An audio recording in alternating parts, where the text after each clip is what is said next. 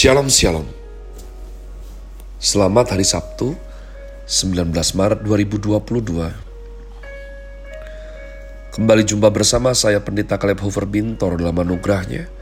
Penuh sukacita sampaikan pesan Tuhan melalui Chris Word yakni suatu program renungan harian yang disusun dengan disiplin kami doakan dengan setia supaya makin dalam kita beroleh pengertian mengenai iman, pengharapan, dan kasih yang terkandung dalam Kristus Yesus.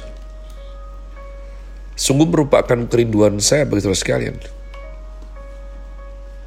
Agar supaya kasih dan kuasa firman Tuhan setiap hari tiada pernah berhenti menjamah hati kita.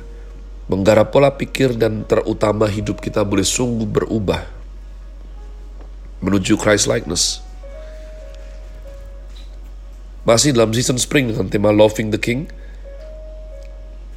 Grace Word hari ini saya berikan judul pengakuan iman rasuli bagian ke-128. Tidak jemu saya ingatkan jika saudara adalah mendengarkan program ini baru pertama kali saya ucapkan shalom dan saya mohon untuk tidak panik mendengarkan 128 ya dikarenakan itu merupakan sistem pendataan supaya rapi filenya sebab program ini diberikan hikmat oleh Tuhan dapat dinikmati hari demi hari tidak usah Anda mendengarkan yang sebelumnya juga tidak apa-apa. Mari bergegas sama Tuhan kita sekali lagi membaca yakni warisan iman Kristen secara langsung ditulis oleh para rasul Kristus Yesus. Pengakuan iman rasuli. Aku percaya kepada Allah, Bapa yang Maha Kuasa, Kalik langit dan bumi, dan kepada Yesus Kristus anaknya yang tunggal Tuhan kita, yang dikandung dari roh kudus, lahir dari anak darah Maria, yang menderita sengsara di bawah pemerintahan Pontius Pilatus, disalibkan mati dan dikuburkan, turun dalam kerajaan maut, pada hari yang ketiga bangkit pula dari antara orang mati. Naik ke surga, duduk di sebelah kanan Allah Bapa yang Maha Kuasa. Dan dari sana, ia akan datang untuk menghakimi orang yang hidup dan yang mati. Aku percaya kepada roh kudus, gereja yang kudus dan am, persekutuan orang kudus, pengampunan dosa, kebangkitan orang mati, dan hidup yang kekal. Amin. Kita sedang mencapai tahapan berbicara bagian akhir daripada pengakuan iman rasuli ini, yakni aku percaya akan Allah Roh Kudus. Saya sudah saya sudah sampaikan umat Tuhan bagaimana perbedaan orang yang penuh knowledge tapi tidak ada roh kudus di dalamnya. Dengan orang yang sungguh-sungguh hidupnya dipimpin oleh roh kudus. Intelektualitasnya akan di-upgrade Tuhan. Tapi bukan hanya itu saja. Dia akan mempunyai hati yang berbijaksana.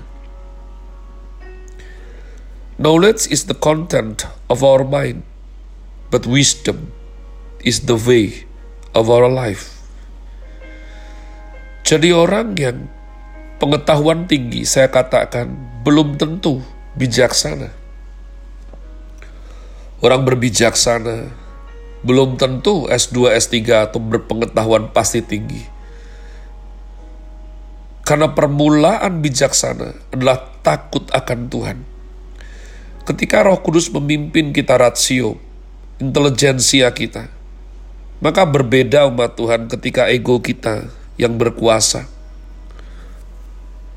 Orang yang egonya berkuasa, kedagingannya akan sangat kuat.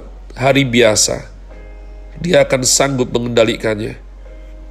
Tapi ketika situasi tersebut digeser dengan hal-hal tertentu, kecapean misalnya, atau tekanan daripada kiri kanan muka belakang, atau mungkin dia sakit tertentu, badannya sedang tidak enak, kepalanya tidak enak, dia akan langsung kembali ke habit yang lamanya. Semua knowledge di otaknya, tidak bisa diterapkan umat Tuhan. dia akan kembali kepada keahlian primitifnya, yaitu bergerak sesuai kedagingan. Orang yang dipimpin Roh Kudus tidaklah demikian. Kita dipersiapkan untuk menghadapi sesuatu yang sangat tidak enak umat Tuhan.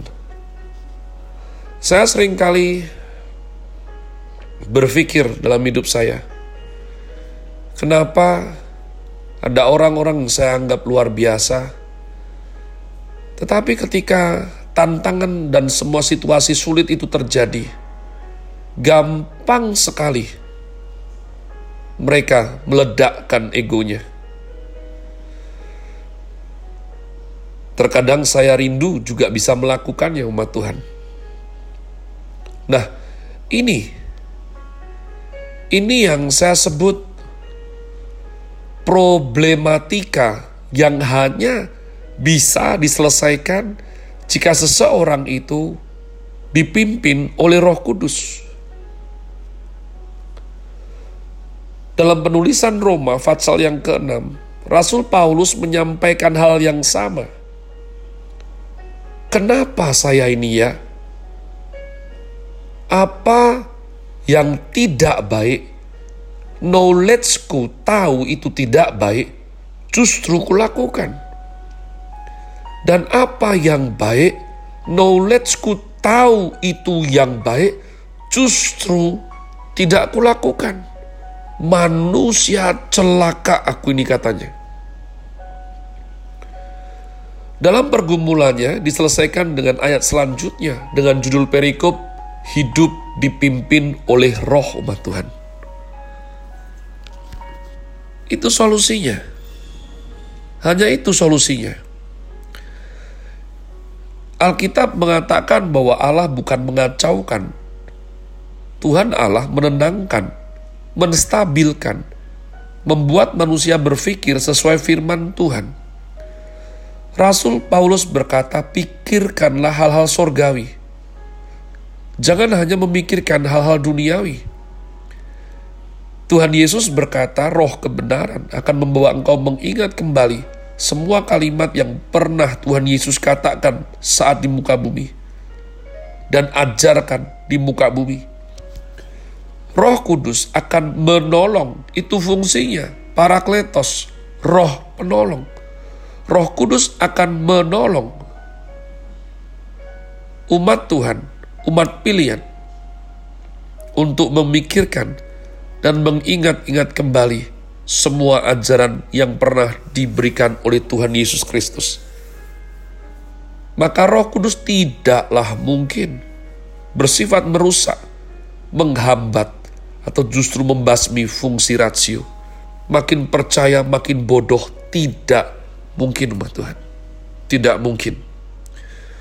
Kau harus mengerti bahwa Tuhan memakai hambanya ini selama 11 tahun umat Tuhan untuk renungan ini, renungan sepele ini yang dikerjakan dengan disiplin dan setia. Ini tidak main-main. Dalam diri saya sendiri saya akan bosan jika saya hanya sampaikan hal itu-itu saja umat Allah. Jadi harus belajar, harus survei, harus cari hal-hal baru, harus renungkan firman Tuhan siang dan malam. Setiap kali kejadian bagaimana berespon bukan bereaksi saya sadari kenapa saya bisa berkembang sejauh ini. Itu semua bukan karya manusia. Karya kedagingan saya, yaitu reputasi DO dua kali umat Tuhan. Ini semua karena roh kudus mentaklukkan kendali pikiran saya. Jadi kalau dipimpin oleh roh, maka kita umat Tuhan akan dibawanya untuk berjuang. Belum tentu tidak jatuh, ada saatnya jatuh mungkin, namun atas janjinya tidak akan tergeletak. Allah Roh Kudus memperhatikan intelektualitas kita. Ini tidak boleh dimengerti dengan mentah bahwa gereja hanya mau kumpulkan orang yang pandai, yang bergelar pendidikan tinggi, tidak umat Tuhan gereja yang bertumbuh, gereja yang wawasannya luas, adalah gereja yang dipimpin Roh Kudus berperan di dalam dirinya, mengendalikan, mengontrol, memimpin, menginspirasi, menghidupkan fungsi rasio yang diciptakan Tuhan dalam diri kita. Manusia adalah satu-satunya makhluk yang memiliki fungsi rasio yang dapat berpikir tentang kebenaran. Jika bagian ini diabaikan, dikurangi, atau bahkan dimusnahkan, saya tidak percaya kalau itu hasil pekerjaan Roh Kudus. Karena Roh Kudus tidak mentiadakan fungsi intelektual yang Tuhan ciptakan, tidak mungkin. Allah tidak menciptakan makhluk lain dan memberikan fungsi rasio kepadanya. Allah hanya memberikan hak istimewa untuk bisa berpikir, menganalisa, mengerti kebenaran yang mendalam, hanya kepada ciptaan yang disebut dengan manusia. Manusia adalah satu-satunya makhluk yang diciptakan Tuhan dengan kapasitas intelektualitas, rasio, logika, pengertian dalam kebenaran. Jika manusia makhluk yang paling cerdas justru melupakan, mengabaikan, dan menginjak fungsi rasio, maka tipu muslihat iblis boleh dikata berhasil.